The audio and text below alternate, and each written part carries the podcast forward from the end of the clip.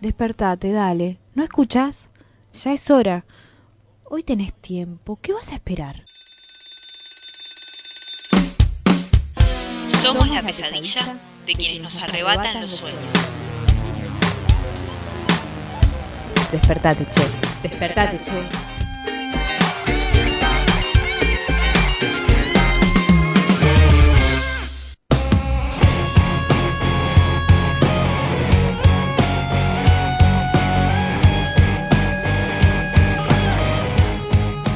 Buenos, buenos días. Otro lunes de Despertate Che.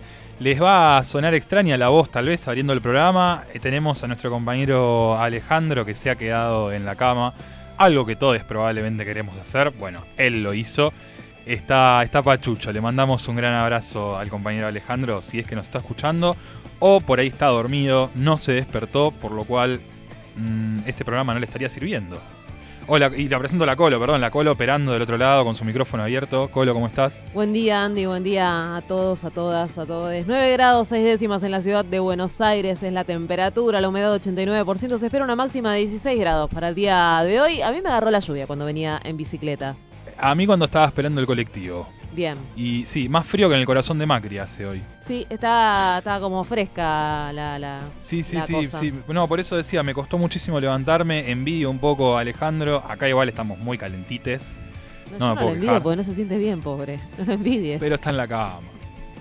Sí, pero sentí que te empieza a doler la cabeza, la garganta, ¿no? Puede ser. ¿Qué, contanos un poco, Colo, ¿qué nos trae el día de hoy acá en Despertate Che? ¿Qué nos trae el día de hoy? Bueno, van a venir los compas y las compas de acá del ex centro clandestino de detención, tortura y exterminio Olimpo a hacer su columna como todos los lunes y vamos a ir desandando algunas de las cuestiones que pasaron tanto a fin de semana y vos también tenés un par de cositas, tuviste Hay, una hay algo ahí, hay experiencia algo ahí. Vamos a dejar el misterio un poquito. Bien, bastante particular, una, Una entrevista de- del tercer tipo. una entrevista que surgió aquí en Despertate Jay, Sí. que fueron profundizando ahí, llegando el fin de sema- semana ¿no? pasado. Sí, por un momento me sentí Indiana Jones. Solamente eso voy a decir. Opa, Sí, bien. ¿Sombrero puesto? sí, sombrero, con la borseo, sí, sí. Con la roca. Con los nazis persiguiéndonos, todo. Uf, tremendo.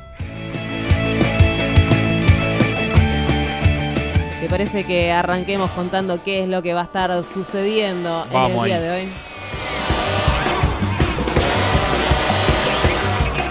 Trabajadores y trabajadoras de la economía popular van a estar realizando una concentración en el obelisco donde van a dar una conferencia de prensa para anunciar una jornada de lucha de movimientos sociales a nivel nacional ante la crítica situación económica social y la nula respuesta del gobierno. Esto es lo que están denunciando. Es a las 11 de la mañana entonces en el obelisco. Un ratito después del mediodía, vecinos de la Villa 2124 de Barracas realizan una movilización a la justicia para escuchar la respuesta del gobierno porteño ante el riesgo eléctrico que se vive en el barrio y exigir respuestas ante la emergencia. ¿Me parece a mí o esto es un reclamo histórico de los vecinos? Estás en lo cierto. Bien. Y si nos vamos para la Patagonia, trabajadores y trabajadoras estatales de Chubut continúan la medida de fuerza con un paro en toda la provincia. Desde ATA reclaman por el pago de salarios, la situación de la obra social y algunos incumplimientos de paritarias. El paro es por tiempo indeterminado. Qué bien. Metrodelegados y metrodelegadas de subterráneos de Buenos Aires liberaron los molinetes en la estación Federico Lacroce. Ojo, porque vas a decir, uy, me tomo así gratis en cualquiera, cualquier estación de la línea B. No, No. solo en Federico Lacroce. Eh, es en señal de protesta por la falta de respuestas ante los pedidos de mejoras en las condiciones laborales también. Eh, protestan por la supuesta presencia de asbesto, un material eh, cancerígeno. Ya viene hace tiempo también esta denuncia en las redes de subterráneos. Tanto te, te contaminan a vos también, pero los trabajadores y trabajadoras Estás están pagando mucho 25 tiempo. mangos para morirte de cáncer. Bien. Nueva audiencia en el juicio por delitos de lesa humanidad en el marco de la causa contraofensiva. Están en etapas de testimonios en los tribunales de San Martín.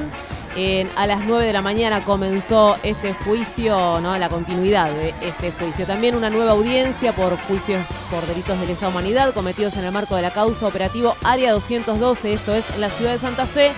Y también está el juicio oral y público por la causa, mega causa ESMA 4, en que son juzgados, recordamos, por primera vez nueve genocidas por los casos de 816 víctimas de delitos de lesa humanidad. Esto es en los tribunales de Comodoro Pi y comienza a las 10 de la mañana. Comodoro Pi. No vas a poder enchufar. Hemos estado un par de veces, ¿no? En Comodoro Pi. Más de las que me gustaría. Bien. No podrás estar enganchado. Me parece que hagamos un recorrido por los medios hegemónicos, a ver qué es lo que nos cuenta, qué es lo que ellos, ellas o ellos. o Vamos no a sé torturarnos son. un poquito, Bueno, dale. La revolución no será patrocinada por Xerox en cuatro partes sin comerciales. La revolución no te mostrará fotos de Fox sonando una trompeta, lidiando una carga por parte de López Obrador. Ahumada, el niño verde para escuchar discos de Molotov confiscados de un santuario de Tepito. La revolución no se televisará.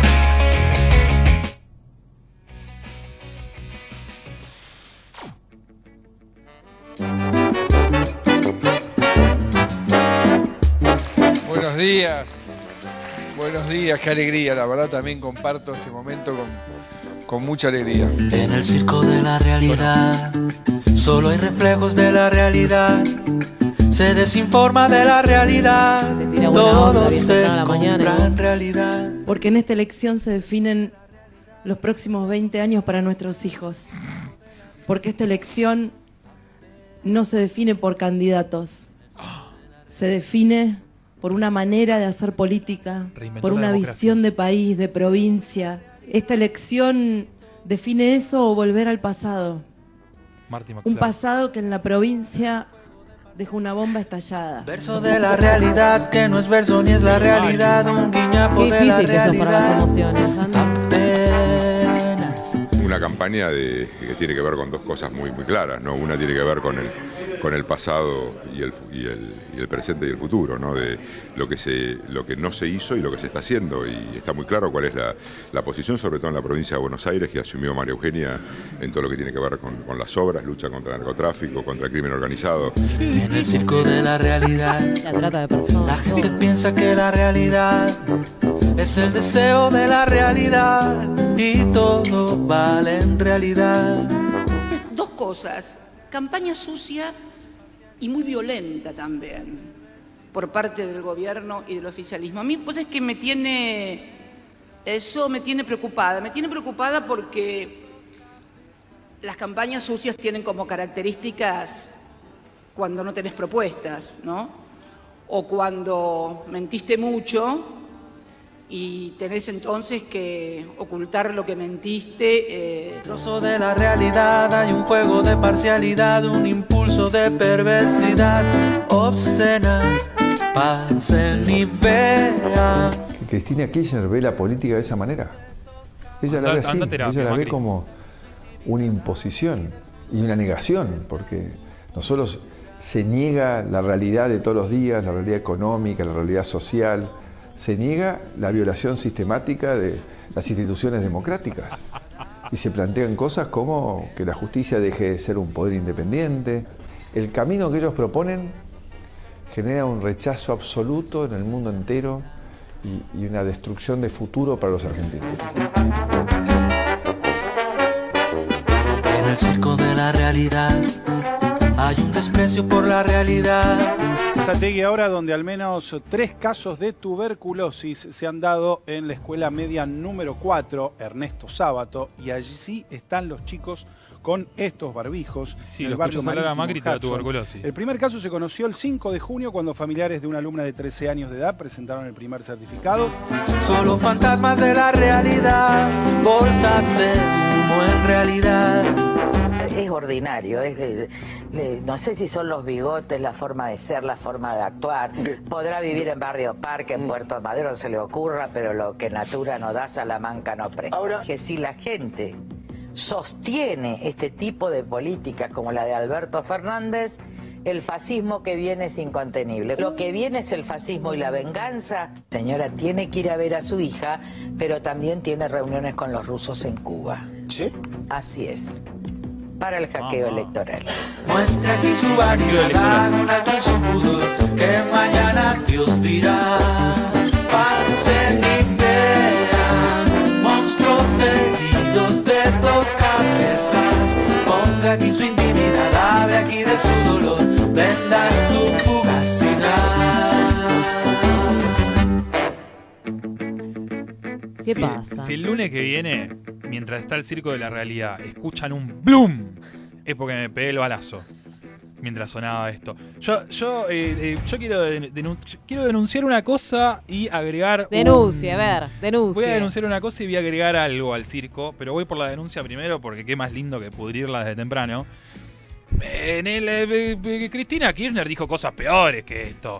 Por favor, dijo que ella es más Oh, capitalista que Macri. Señora, ¿cómo, ¿cómo se van a empezar a pelear por quién es más capitalista? Bueno, pará, pará. Está, está bien, pero se está sincerando con algo. Sinceramente, claro, ahí está, cierto. Se- se- a Macri le hace falta terapia No, y Cristina tenemos se pasó de Tenemos terapia. claro, ¿no? Lo que es el capitalismo y lo que produce el capitalismo. Bueno. No, la gente que banca a Cristina no, no lo tiene claro. Bueno. porque pero- están peleando quién es Pero mejor lo dejó capitalista. claro. No, no, por Pone supuesto. abajo de sinceramente soy capitalista. Sí, sí, la- hay gente que no está enterando, ese es el problema. Eso es lo que quiero denunciar. Bueno, pero por ahí se entera ahora. Está, está bien. Mm, Lo dudo. Y por otro lado, voy a agregar algo que eh, creo que fue muy reciente, que no nos entró en el circo. Macri, ingeniero, supuesto ingeniero, porque nadie sabe muy bien de, de dónde ¿Estás es ingeniero. dudando? Por Qué supuesto. feo. Sinceramente estoy dudando.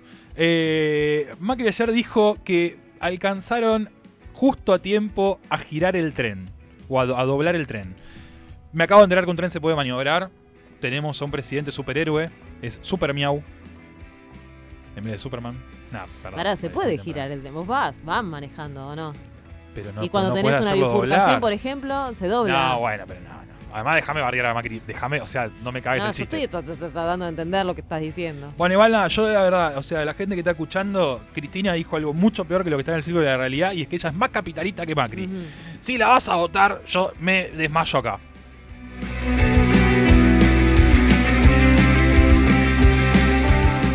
Campaña, ¿eh? Como, ¿Cómo? Qué campaña, digo, como... Sí. Igual hay como algunas particularidades, hoy no lo escuchamos a Horacio Rodríguez Larreta, pero de repente está como desbocado, como de repente se puso así, como le salió el macho de adentro y empieza a decir y, y putea de repente en el medio de la... Sí, le- se, se ve que alguien le dijo que quedaba más piola, no sé, se ve que le quieren apuntar a un público más joven con la puteada. No sé, se ve que. O votás a Ofelia Fernández o votás a Larreta, mirá. Como- Bueno, qué lindas opciones que tenemos. bueno, ¿qué te parece que... Yo estoy es- esperando que aparezca Randazo igual, eh. No, voy a presentar un habeas corpus por Randazo. Bueno. Eh, les propongo despertarse si no se despertaron hasta ahora con las voces de nu, todos nuestros políticos y nuestras políticas No con se pegaron el balazo. correntada, agua y oro. del quebrachal que el filo infame nunca Un pueblo firme entre montañas y ríos, hilando convicciones va tejiendo su destino. Con hambre, frío, lluvia, con luna, ellos están. En las entrañas nace su grito, no pasarán. Un pueblo de pie defiende su dignidad, recupera la historia. Este cuento ya se escuchó. Buscan vender ese anuro como información. Siempre decir no. Siempre decir no.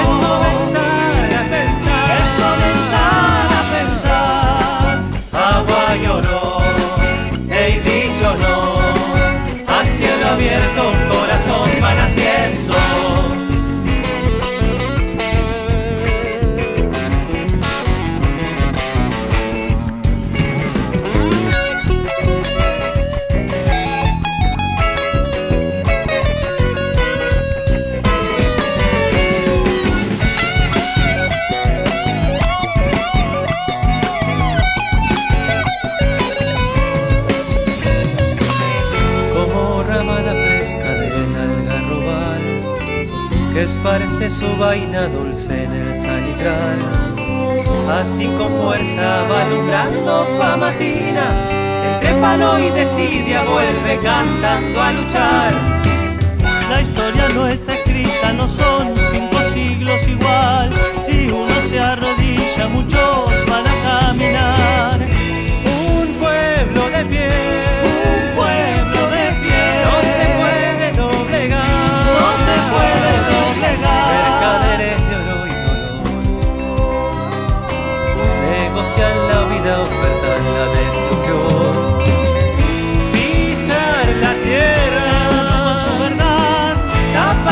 Con fuerza, vibrando su retumbar. Agua y olor, he dicho no, a cielo abierto, corazón malatiendo.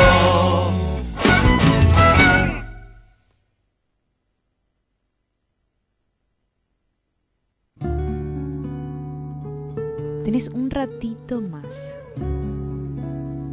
Despertate, che. Sucursal de los despiertos con lo justo, esperando el despertar del mundo desde la cama. Despertate, Despertate, por radio presente.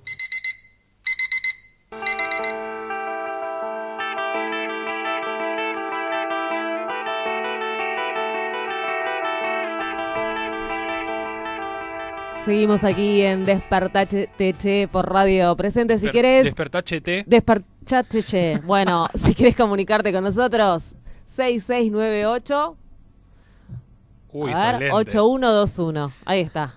Bueno, no 6698, ¿cómo es? yo. 6698. 8121. Ahí está. Ahí. ¿Querés algún tema musical, por ejemplo? Ya- para dedicar? ya Dale, ahí- mira, bueno, me dijeron que era una ortiga, que no podía. Ahora voy a dedicar un tema. Podés llamar por teléfono para pedir una canción o comunicarte con nosotros. O si estás en el grupo de gente súper selectiva, súper VIP de los programas de Radio Presente, nos escribís por WhatsApp, te agregamos a ese grupo. No, mentira, porque para agregarte a ese grupo tenés que tener un programa de radio en presente. Que dicho sea de paso, te invitamos a tener un programa en presente, ¿no? Mientras no sea facho, machista, misógino y demás, podés tener un programa en presente. Em, bueno, tengo a la Colo del otro lado intentando llamar por teléfono. ¿A quién, a quién estamos llamando, Colo? Hagamos acá el, en vivo. ¿Querés contarnos por dónde estuviste con el compañero Alejandro el viernes? Así es. Eh, para, nuestros oyentes que habrán escuchado hace dos o tres lunes la entrevista que le hicimos a, Daniel Ruiz, que nos llamó desde la unidad penitenciaria de Marcos Paz, eh, esa historia siguió, no terminó en la, en la entrevista radial. Con el compañero Alejandro Volkin fuimos a- al penal, a la unidad penitenciaria federal número 2 de Marcos Paz, a visitar a Daniel Ruiz. Em, la, la experiencia de entrar a, a una unidad penal es bastante alucinante en muchos sentidos.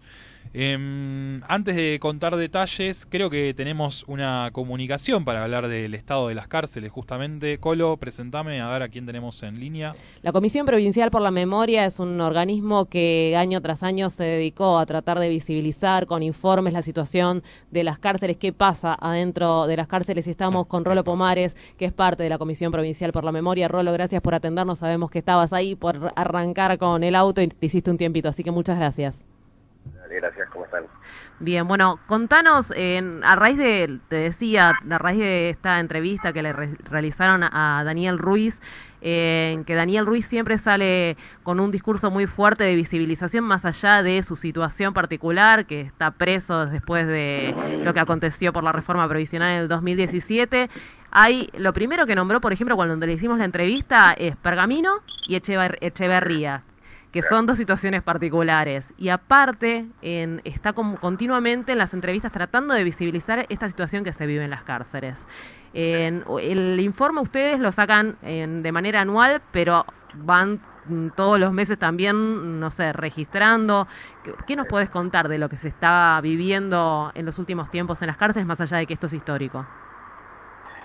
Bueno, lo que se vive es un colapso generalizado del sistema, ¿no? Este, solo pensar que en dependencias policiales hoy tres de cada cuatro personas duermen en el piso, es decir, hay 4.000 personas donde hay espacio para mil, por ponerlo en números redondos, eh, en condiciones aberrantes. Estamos hablando de personas que no tienen, que viven 24 horas ahí, eh, encerrados sin ningún tipo de actividad, eh, en condiciones de humedad, bueno, falta de sanitarios, mala alimentación, bueno, ahí están proliferando enfermedades eh, graves, eh, hay personas con enfermedades como VIH allí detenidas, eh, bueno, y en ese contexto y, también obviamente condiciones para evitar siniestros que, son nulas, es decir, nosotros hicimos un relevamiento el año pasado y detectamos que en el 80, casi el 90% de las de esas dependencias policiales no, no había elementos para combatir incendios y aparte se conjuga con condiciones para que esos tipos de siniestros ocurran, como la presencia de colchones eh, inflamables. Bueno, producto de eso es eh, lo que mencionabas bien, las, las dos masacres, ¿no? Pergamino y Esteban Echeverría, donde entre las dos eh, se eh, acumularon 17 muertes en, en- en un año, ¿no? Este, digamos, esa es la, la consecuencia de, esa- de esas muertes, obviamente es un sistema que eh, genera las condiciones de posibilidad para que eso ocurra. En las dependencias de las cárceles ocurre algo similar, este, la saturación eh, terrible, hay eh, el doble de personas de las que tendría que, haber, eh, el incremento es exponencial. Nosotros ya hablamos antes, en 2014, cuando se dictó la emergencia en materia de seguridad, decíamos que todo lo que se estaba generando en términos de, política de seguridad en ese momento iba a generar un colapso. Hasta ese momento los indicadores venían creciendo de una manera más controlada, aunque obviamente las condiciones de detención eran aberrantes y la práctica de la tortura era sistemática, pero eh, la cantidad de personas deten- detenidas eh, superaba en ese momento, según nuestros cálculos, en 10.000 personas. Hoy estamos 20 y pico de mil personas arriba del sistema, ¿no? Eh, y esto se está trasladando al sistema federal también, producto fundamentalmente de una serie de reformas, la limitación a medidas de modificación de las penas, este, el límite de salidas anticipadas este, cuando una persona está condenada, la incorporación de la flagrancia y el juicio obligado, que son eh, todas reformas que se habían producido en la provincia de Buenos Aires, que se generan en el sistema federal y hoy el sistema federal también se encuentra eh, colapsada. De manera tal que hoy la vida dentro de una unidad carcelaria es, eh, es una situación de riesgo total en las dependencias policiales, ni, ni que hablar, ¿no? ¿Esto es una consecuencia del sistema punitivista, Roló? Sí, es un sistema que hace años viene, a ver, nosotros desde, desde el 2000 lo venimos diciendo, no, no es de ahora, eh, tiene que ver con, sí, una definición eh, de política criminal que eh, orientada a captar a captar personas que integran los sectores populares y que representan en el mejor de los casos eslabones débiles de los mercados ilegales. En eso el Estado ha puesto este, un esfuerzo gigante en términos represivos, sin ningún otro tipo de sin ningún otro tipo de medidas que tornen más racional el sistema el sistema penal. Es decir, en la medida en que captás más y cada vez hay menos eh, menos medidas que te permitan eh, salidas anticipadas o alternativas a la prisión preventiva, que es la detención cautelar durante el proceso, este, bueno, todo eso lo que genera es obviamente un colapso, entran más personas de las que salen del sistema eh, y eso en cualquier sistema del mundo lo torna lo torna irracional eh, y, este, y siempre al borde al borde de colapsar. Ese colapso del que hablamos es, es la violación sistemática y constante de, la- de los derechos de las personas, ¿no? obviamente. Eh, y por otro lado, todo ese esa ese punitivismo, como vos lo, lo expresás, digamos, este, tiene una alta cuota de demagogia porque tampoco resuelve, obviamente, los problemas vinculados al delito y sobre todo los delitos contra la propiedad.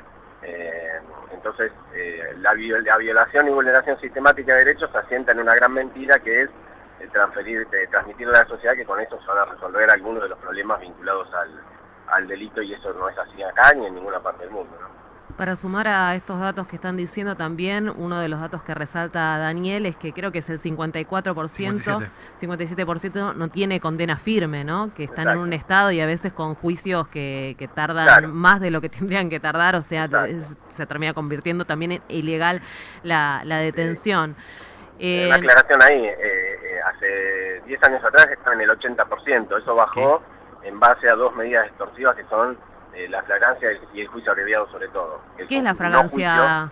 La flagrancia es un sistema, es, es un, a ver, es un juicio muy abreviado o un proceso muy abreviado en aquellos casos en los que supuestamente el delito se comete o la policía te encuentra cometiendo el delito en ese momento.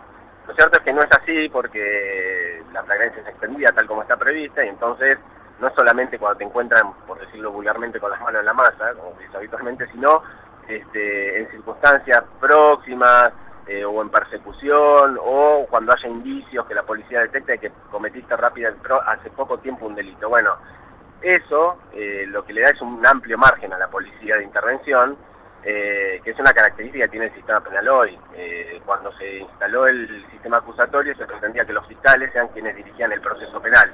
precisamente para no delegar investigaciones en la policía, sino que la policía sea en el mejor de los casos un auxiliar. Bueno, eso volvió a, este, al esquema original y es que la policía hoy eh, realiza la investigación y manda sumarios a los fiscales. Los fiscales convalidan eso y los jueces de garantía también. Entonces, la flagrancia lo que permitió es hacer ingresar de manera exponencial y, y acumulada a personas al sistema penal de manera casi sin control, digamos, es lo que es lo que posibilita las causas armadas o fraguadas, eh, causas que llegan eh, con muy poco bajo estándar probatorio, con muy poca cantidad de prueba para este, confirmar una prisión preventiva o, eh, llegar a una condena, eh, no obstante lo cual pasan por el sistema penal y eso es lo que está hoy eh, incrementando la cantidad de detenidos en, la, en las cárceles. Y el juicio abreviado es un supuesto juicio, que no es juicio, sino que es una especie de negociación entre la persona que está acusada de cometer un delito, el fiscal, y, este, y la defensa, obviamente, eh, por la cual eh, se...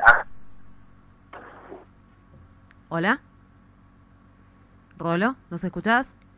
Eh, eso eh, se conjuga con personas que pasan con prisión preventiva uno o dos años en algunos casos, y que los juicios, en el- por, ejemplo en el Parlamento Judicial de La Plata, están teniendo turnos a un año vista, con lo cual una persona se puede pasar tres años eh, dando vueltas hasta tener un juicio oral. En esas circunstancias prefieren asumir juicio abreviado antes que llegar a la situación de, de juicio oral. Eh, y eso obviamente lo que hace es bajar la cantidad de prisiones preventivas en base a que las personas acceden a este juicio abreviado que es un no juicio, digamos. Eh, entonces, en función de eso es que bajó la cantidad de prisiones preventivas, que están en niveles escandalosos, porque supera el 50%, pero bajó en relación a eh, los indicadores que había hace 10 años, que eran el 80%, ¿no? Peor aún. Claro, pero o sea, ese porcentaje escandaloso baja a otro porcentaje que, como decís vos, igualmente sigue siendo ridículo, a costa de que, asumo que en estos juicios abreviados y flagrancias y demás, hay, hay un montón de, de- de pasos y de detalles que en un juicio, eh, como, como, como estipula la ley, sí se tienen en cuenta, que ahí se dejan de lado. Sí, se ha, se ha tornado una justicia express que, a ver, nosotros la graficamos como la picadora de carne, digamos. Sí. Es así. Bueno, Eh, Daniel Ruiz... pasás por el sistema penal de una manera rápida y eh, altamente lesiva eh, en todas sus instancias. Cuando te detiene la policía, cuando este, llegás al, al proceso penal y cuando te trasladan a una comisaría y luego a una cárcel. Este, eso eh, se hace más veloz, digamos. El proceso se hace más veloz para que vos pases lo más rápido posible a, a la situación, a estar en la cárcel y con un proceso en teoría este, finalizado. Eh, después te quedan las instancias recursivas, pero que tardan años y muchas personas ni siquiera eh, los montos de las condenas les permiten llegar a acceder a una sentencia, ni hablar en, en la Corte de Provincia o en la Corte de Nación, que tardan eh, años, ¿no? Este, de manera tal que es un sistema eh, es un sistema de convalidación del sumario policial, por decirlo así brevemente, ¿no? Y es la convalidación de las políticas de seguridad que diseña el Poder Ejecutivo, obviamente también, ¿no? Este, meter más personas al sistema y graficado en las palabras del ministro como estar adentro pero apretados, ¿no? Y eso este, como un reconocimiento brutal de que una persona, este, por más que esté en condiciones inhumanas de detención, es mejor que esté detenido que que esté, que, esté afuera, por, ¿no? Eh, la, la ley, eh, se me vino algo a la cabeza que es que la ley de salud mental que ahora, bueno, Macri hace un tiempo acaba de derogar, la, la última ley de salud mental que se había, que se había publicado, eh, manifestaba que para el 2020 todos los hospitales de salud mental, también conocidos como manicomios y, y demás, tenían que estar cerrados y eh, las personas que estaban internadas tenían que est- estar reinsertas en la sociedad. Eso mismo si lo quisiéramos aplicar a las cárceles. ¿Cómo se hace para que una cárcel hoy no, no, no tenga que funcionar más? No, bueno, primero lo de, lo de salud mental, digamos, la ley de salud mental sigue vigente, lo que hubieron una serie de decretos que, este, que conspiraron eh, contra el funcionamiento apropiado de esa ley, pero digamos, la ley sigue vigente y a, a 2020 tendrían que estar todos los manicomios este, cerrados para su función de manicomio, ¿no? Bien. Eso no, está- no está siendo así, no estamos llegando a, a 2020 con no. este, los manicomios cerrados. Hay algunas experiencias que nosotros estamos incluso litigando en Romero y en otros lugares, pero que no, no, no, la verdad que no estamos lejos de lograr ese, ese objetivo. En las cárceles estamos más lejos todavía, se quiere que Sí, sí, es muy utópica mi hoy- pregunta, pero como Sí, para no, ir... bueno, pero no, es, es válida. Eh, estamos lejos porque ni siquiera hay un debate serio respecto de, eh, del sentido de la cárcel como tal. Para, para poder responder esa pregunta, por lo menos habría que tener el debate que se tuvo con la ley de salud mental, por ejemplo, ¿no? Donde se consensuó y se reconoció que los manicomios lo único que hacían era generar sufrimiento eh, y que de ninguna manera servían para eh, cubrir un objetivo en términos de salud, de salud mental. Bueno, ese, ese debate respecto de las cárceles en Argentina está lejísimo, se dio hace muchos años en términos doctrinarios y en algunos países hasta, hasta tuvo alguna alguna concreción eh, práctica, pero eh, pero acá estamos lejos de ese de ese debate. Hoy el debate eh, va en contra, incluso va eh, sigue siendo en términos de eh, que mientras más personas haya dentro del sistema penal, eso va a generar mejores condiciones de, de- en la seguridad pública.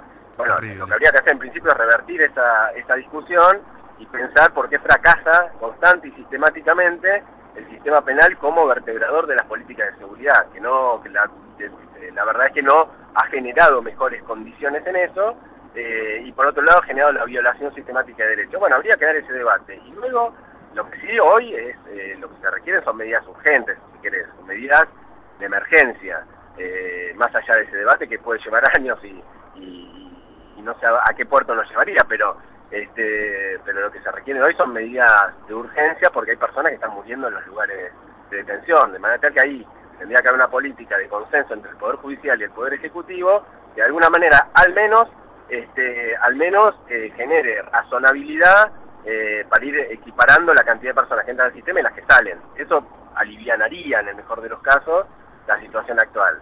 Y después eh, habría que revisar, obviamente, la, situación de cada una de las personas que están detenidas, los motivos por los que están, y habría que tratar de eh, generar, eh, digamos, salidas anticipadas para aquellas personas que en el proceso, ni que hablar de aquellas que corren riesgo en su salud o en su, o en su vida, digamos, que podría ser la primera medida a, tomar, sacar de dependencias policiales, de cárceles y demás, todas esas personas que están en, condiciones de habitabilidad extrema y que corren riesgo. Eh, digamos, estas serían las medidas urgentes, si querés. Y después, bueno, por supuesto que hay que racionalizar el sistema, el sistema penal y hay que revisarlo desde todas sus puntas. El armado y fraguado de causas, el estándar probatorio que se usa para, para las causas más, tienen un escasísimo nulo nivel de revisión en la, en la justicia. Eh, si eso se revisara, la mitad de las causas no llegarían, eh, lo cual este, hablando mal de todo el sistema, ¿no? Este, porque también hay una expectativa social respecto de la justicia que se genere en el sistema penal y este sistema no lo está garantizando eso tampoco. Eh, las personas que, que- que son víctimas, si se de algún delito tampoco están encontrando en el sistema penal eh, un lugar en el que eh, sus conflictos se resuelvan o incluso accedan a justicia. En muchos casos se llega a juicio y esas, y esas personas son absueltas porque no hay ni siquiera este, pruebas para, para, para, para determinar o dirimir quién fue el autor o este, qué, qué ocurrió realmente. Entonces es un sistema que es eh, injusto para todas la- las partes del, que, que buscan o que en teoría deben encontrar en el sistema penal algo de justicia, por decirlo de alguna manera. Eh, no, eh, digamos, eso, eso hay que modificarlo y es estructural el problema. Bien. Rolo Pomares es quien nos habla de la Comisión Provincial por la Memoria. Te agradecemos mucho la información y que nos hayas atendido, Rolo. Por favor. Hasta la próxima, un abrazo. Bueno, ahora, ahora Colo, hay que explicar un poco por qué estábamos hablando con Rolo y por qué estábamos hablando de las cárceles. Porque creo que se nos cortó ahí un poco como nos atendió Rolo. No sé qué opinás. ¿Contá?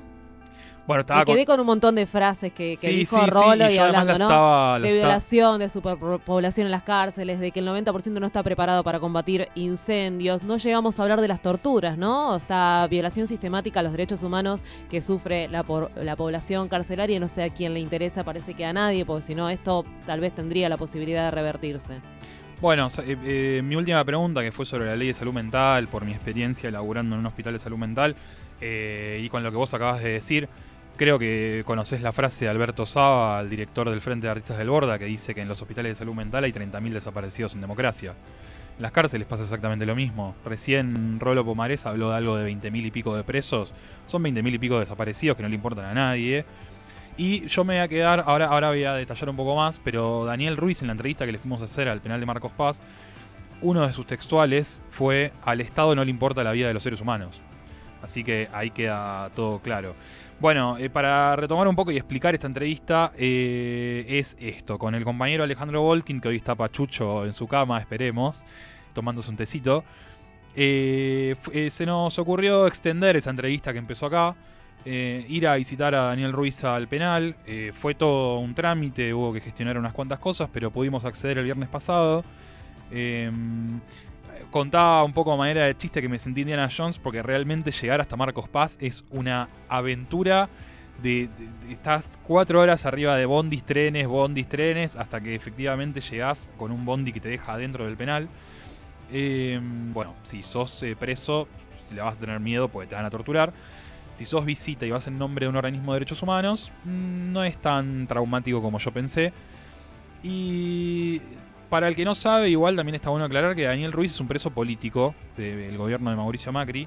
Está detenido por manifestarse contra la reforma previsional en diciembre de 2017. Su causa, su detención, su inexistente juicio hace agua por todos lados. Eh, básicamente él está preso para aleccionarnos a, todos los demás de que no hagamos lo que él hizo, que fue salir a la calle a protestar. Eh, bueno, esa entrevista igual será publicada cuando Alejandro y yo terminemos de trabajar en ella, así que invito a todos a leerla. Pero bueno, queríamos eso, explicar un poco por qué, por qué se nos ocurrió hablar de cárceles y por qué, bueno, recién estábamos hablando con Rolo Pomares. 38 minutos pasaron de las 9 de la mañana, quédate ahí porque todavía queda más. Despertate, che. Radio Presente. En la lucha por nuestros derechos, Digamos presente, que no te maquine, eso no es amor, es maltrato. No permitas que te vigilen, te exijan que obedezcas, te insulten o limiten tu derecho a moverte. No lo naturalices. Saber te hace más libre. Conoce tus derechos y hacelos valer. ¿Qué es la felicidad? estar con mis amigos, lograr mis sueños, ir a jugar, gustan los dinosaurios, sentirse bien con lo mismo, que todos estén jugando con, con el que más querés, cuando alguien te hace como reír, es que estés alegre, que se logra cuando haces algo que te gusta o cuando sos feliz, es algo maravilloso. Los niños y las niñas tienen derecho a una infancia libre y feliz. No importa su identidad de género, los adultos y las adultas solo debemos escucharlos. Infancias trans sin violencia ni discriminación. Por una infancia libre. Prohibido.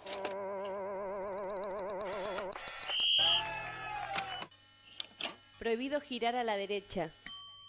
Que los derechos humanos los violan en tantas partes, en América Latina, domingo, lunes y martes, nos imponen militares para sojuzgar los pueblos, dictadores asesinos gorilas y generales. Radio Presente.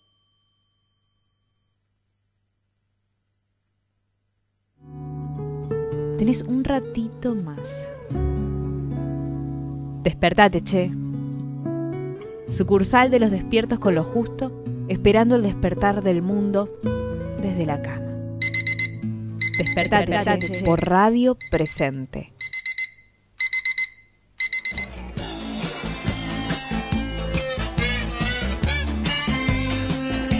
Y a pedido de nuestras oyentas, en este caso para vos, Nati, esta canción de Sumo, banda histórica nacional. Bueno, disfrútala.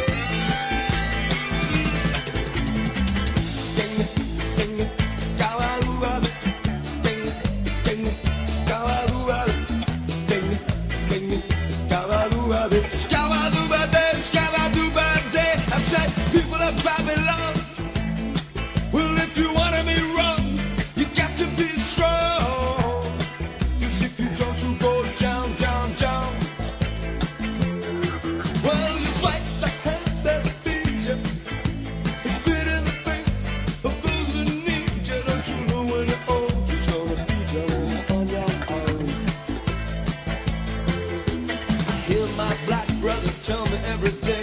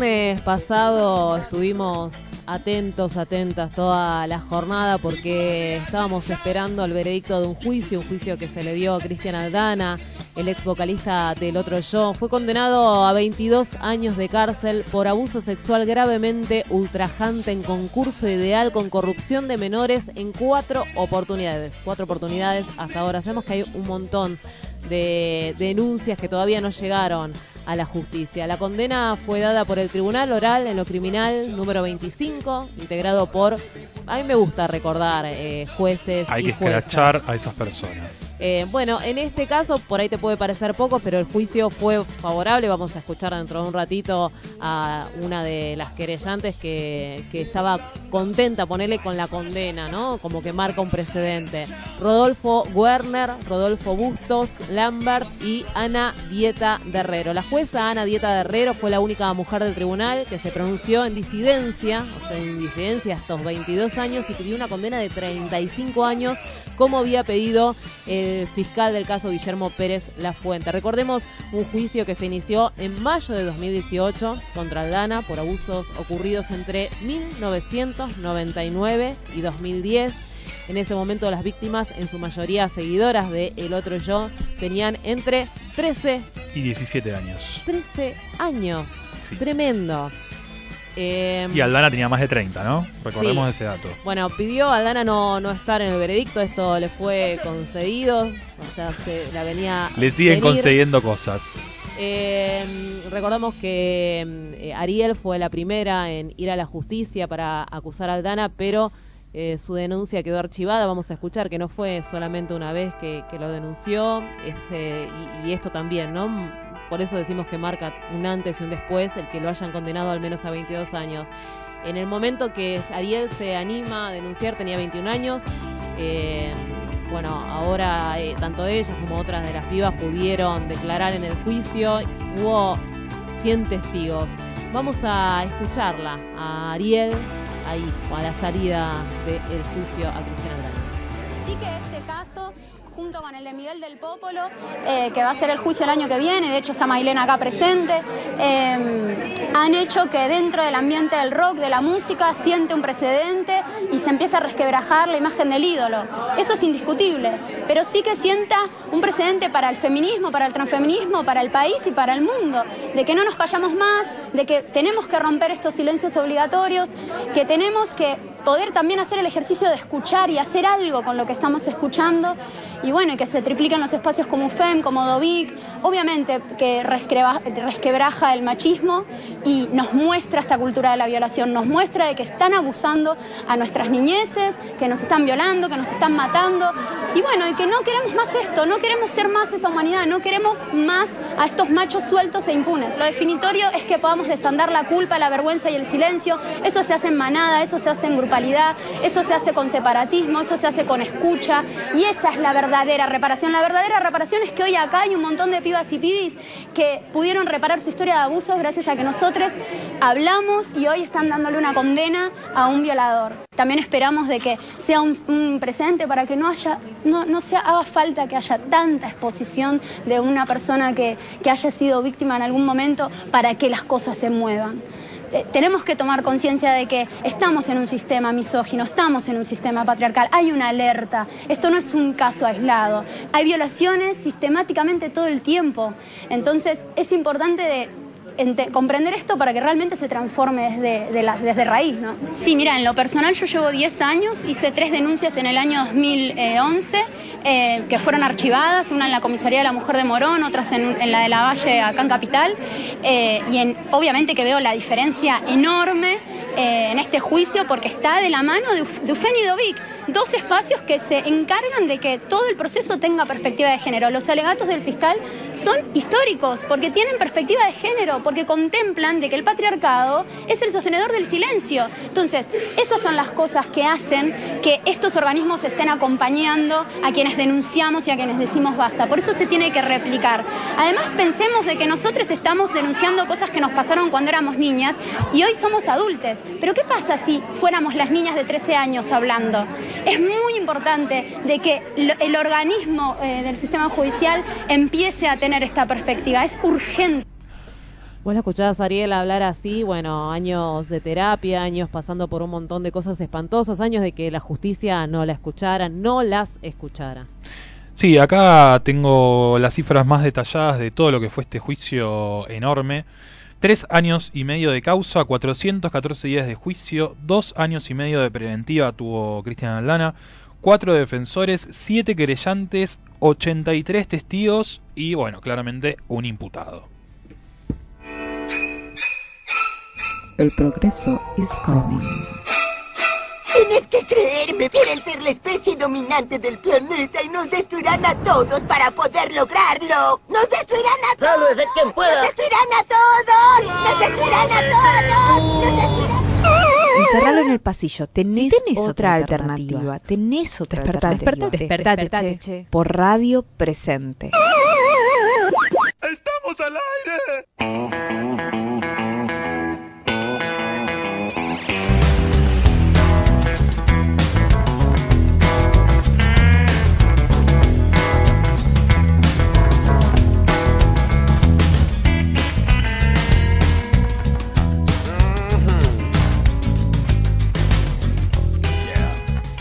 Después de escuchar ese separador horrible, perd- sí, yo digo las cosas al aire, Colo, no me odies, perdón. Lo escuché y fue- no lo podía creer. Eh, ya me vas a cagar a putear. Eh, bueno, vamos a volver con lo que a mí más me gusta de estos lunes, que es la columna de les compañeros del centro, ex centro clandestino de detención Olimpo. Hoy lo tenemos a Juan nuevamente, que ya es una voz muy conocida en el aire de este programa. Sí, eh, ven- venís casi todos los lunes, por suerte. ¿Qué, no- ¿Qué nos vas a contar hoy? Bueno, buenos días, ¿cómo les va? Hoy la idea es hacer una presentación del de, eh, área educativa, ¿sí? Las- el área socioeducativa de este espacio de memoria, eh, teniendo en cuenta que bueno, ya han transitado por este espacio distintas áreas, ¿sí? como la investigación la semana pasada, como hemos tenido muchos testimonios de Kini, también trabajando el área de investigación, del área de archivo, etcétera, etcétera. Hoy toca presentar el área educativa. Para charlar de un poquito brevemente de en qué consiste el trabajo de un área educativa en un sitio de memoria, me parece que estaría bueno poder contextualizarlo, ¿sí? Eh, en el devenir histórico, ¿sí? De eh, lo que es mm, la inauguración de los sitios de memoria con sus respectivas áreas. Y esto tiene un antecedente. El antecedente lo podemos ubicar en Ciudad de Buenos Aires a partir del año 2003, en que eh, la Dirección de Derechos Humanos, por aquel entonces del gobierno de la ciudad, empieza a desarrollar algunas tareas tendientes a apoyar eh, a los docentes eh, el trabajo, ¿sí? Eh, sobre la temática de terrorismo, Estado, dictadura en las escuelas. Algo que hasta ese momento en el país no venía mm, sucediendo, ¿sí? Cuando uno piensa en, en la currícula mm, de los colegios y sobre todo teniendo en cuenta las, las escuelas secundarias, eh, la historia argentina llegaba hasta Alfonsín y hasta ahí, como bastante lavado. Sí, había un gran, una gran laguna en los 70, ¿no? Exactamente. A partir del año 2003, en órbita de eh, la ciudad de Buenos Aires, se empiezan a desarrollar eh, materiales, capacitaciones a docentes, talleres, ¿sí? desde la Dirección de Derechos Humanos, que luego deviene ¿sí? en Subsecretaría de Derechos Humanos. Todo esto bajo el gobierno de Aníbal Ibarra. Lo tomamos como un antecedente eh, inmediato porque hasta ese momento los sitios de memoria, hasta el año 2003, no funcionaban como lo que al día de hoy conocemos. ¿sí? Mm, La mayoría de, estos espacios estaban en proceso de recuperación, ¿sí? es el año en donde se recupera la ESMA, todavía no empiezan a desarrollarse tareas dentro de estos lugares. El otro día conversábamos que recién hace 14 años, el 8 de junio del 2005 se desalojó la Policía Federal de este predio. Entonces pensemos que esto empieza dos años antes, ¿sí? Un- en un nivel estructural del gobierno de la ciudad. Pero luego, en el año 2006, hay dos leyes muy importantes. ¿sí? Primero, la Ley Nacional de Educación 26.206, que intenta hacer, o se propone, digamos, no, no solo lo intenta, sino que lo hace, se propone garantizar estos materiales y el apoyo a los docentes para trabajar con sus estudiantes a nivel nacional, y por otro lado, la ley que instala el día 24 de marzo como el Día Nacional ¿sí? de la Memoria. Eso hace que se incorpore al calendario escolar a través de una efeméride. Ya tienen la obligación de, por lo menos, en vísperas del 24 de marzo, trabajar la temática. O mínimamente mencionarla, que ya es un montón. Exactamente. Por eso, al inaugurarse los espacios de memoria y empezar a pensar en las distintas áreas que van a conformar estos lugares, el área educativa pasa a ser central, ¿sí?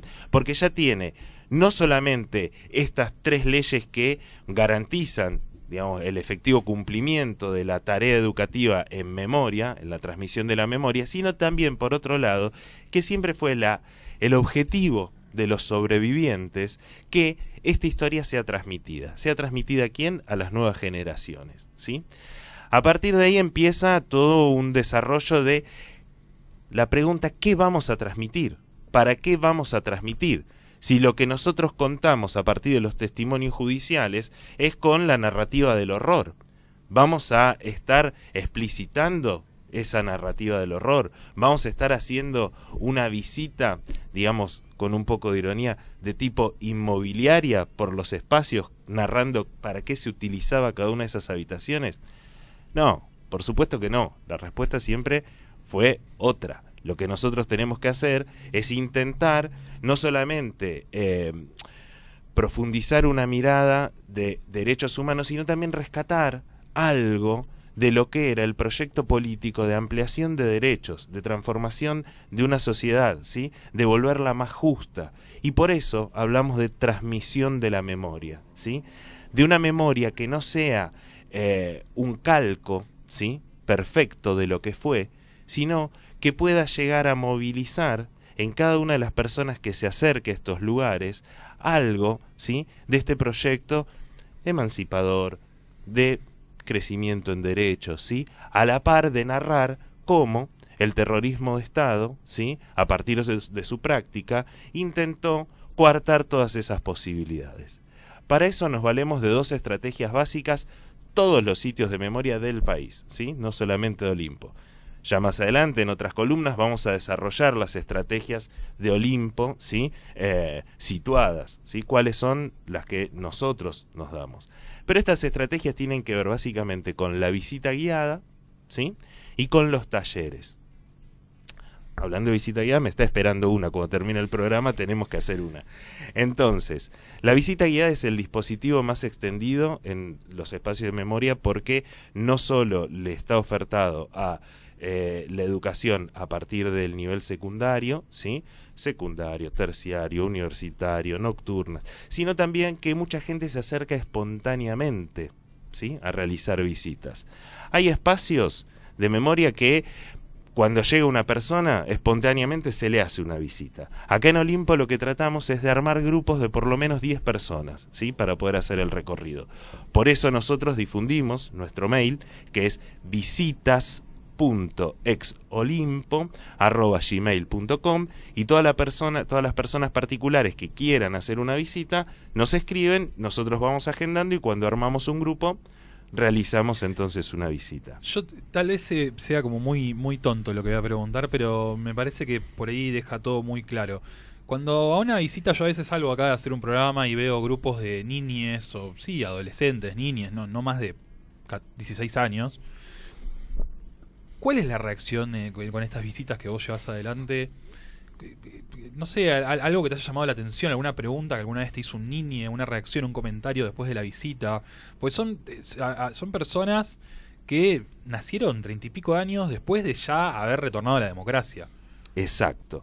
Mira, esto que vos estás abriendo en este momento casi de final del programa, nosotros lo tenemos pensado para que sea una columna en sí. me imagino. Pero te voy a anticipar un poco eh, una respuesta. Hay una preocupación muy grande, por lo general, de los chicos sobre si esto puede volver a suceder. ¿Sí? Esa es la pregunta. A, los grandes también nos preocupa un poco. exactamente. Nuestra tarea en ese sentido es, y para eso sirve la transmisión de la memoria, ¿sí? Eh, entendiendo la memoria como te decía, no un calco tal cual de lo que fue, no recordar fidedignamente todo como aconteció, sino como poder detectar señales en el presente de lo que sucedió para que no pueda repetirse de una manera diferente. Acá la clave está en lo diferente, no en lo igual. Como quienes tenían los objetivos que pudieron llevar adelante a partir del terrorismo de Estado, ¿sí? y no abandonaron esos objetivos, cómo pueden cambiar de forma para insistir en su quehacer. Y entonces lo que nosotros trabajamos a partir de esa pregunta es, bueno, ¿en qué diferentes formas pueden darse ¿sí? la imposición de unas minorías sobre las mayorías? Después, más adelante en otras columnas, vamos a desarrollarlo. Sí, sí, por favor. Sí me gustaría terminar un poquito esta columna diciéndoles que datos del 2018 te voy a tirar de lo que fue el año pasado respecto al área educativa. Visitas en todo el año 2018 hemos recibido 5.712 estudiantes de nivel primario, secundario, universitario, terciario. Solo en el Olimpo. Solo en el Olimpo, ¿sí? 5.712 personas. Y talleres, solo escuelas primarias, pasaron 2.053 chicos. Entonces estamos hablando de más de 7.800 estudiantes que pasaron en el 2018 por esta área. Con lo cual, simplemente hacemos esta presentación, más adelante vamos a ir desgranando un poquito qué es lo que vienen a buscar estas 8.000 personas o más. Tal vez cuando termine este año les tiremos la estadística del 2019 y nos encontremos con qué Ojalá aumentó ese número. Ojalá crezca. Bueno, los oyentes ya saben, el lunes que viene nos escuchan, el lunes siguiente también y el siguiente también y van a tener más historias sobre el Olimpo. Hasta mañana, ha sido un gusto de escucharnos. Abrazo.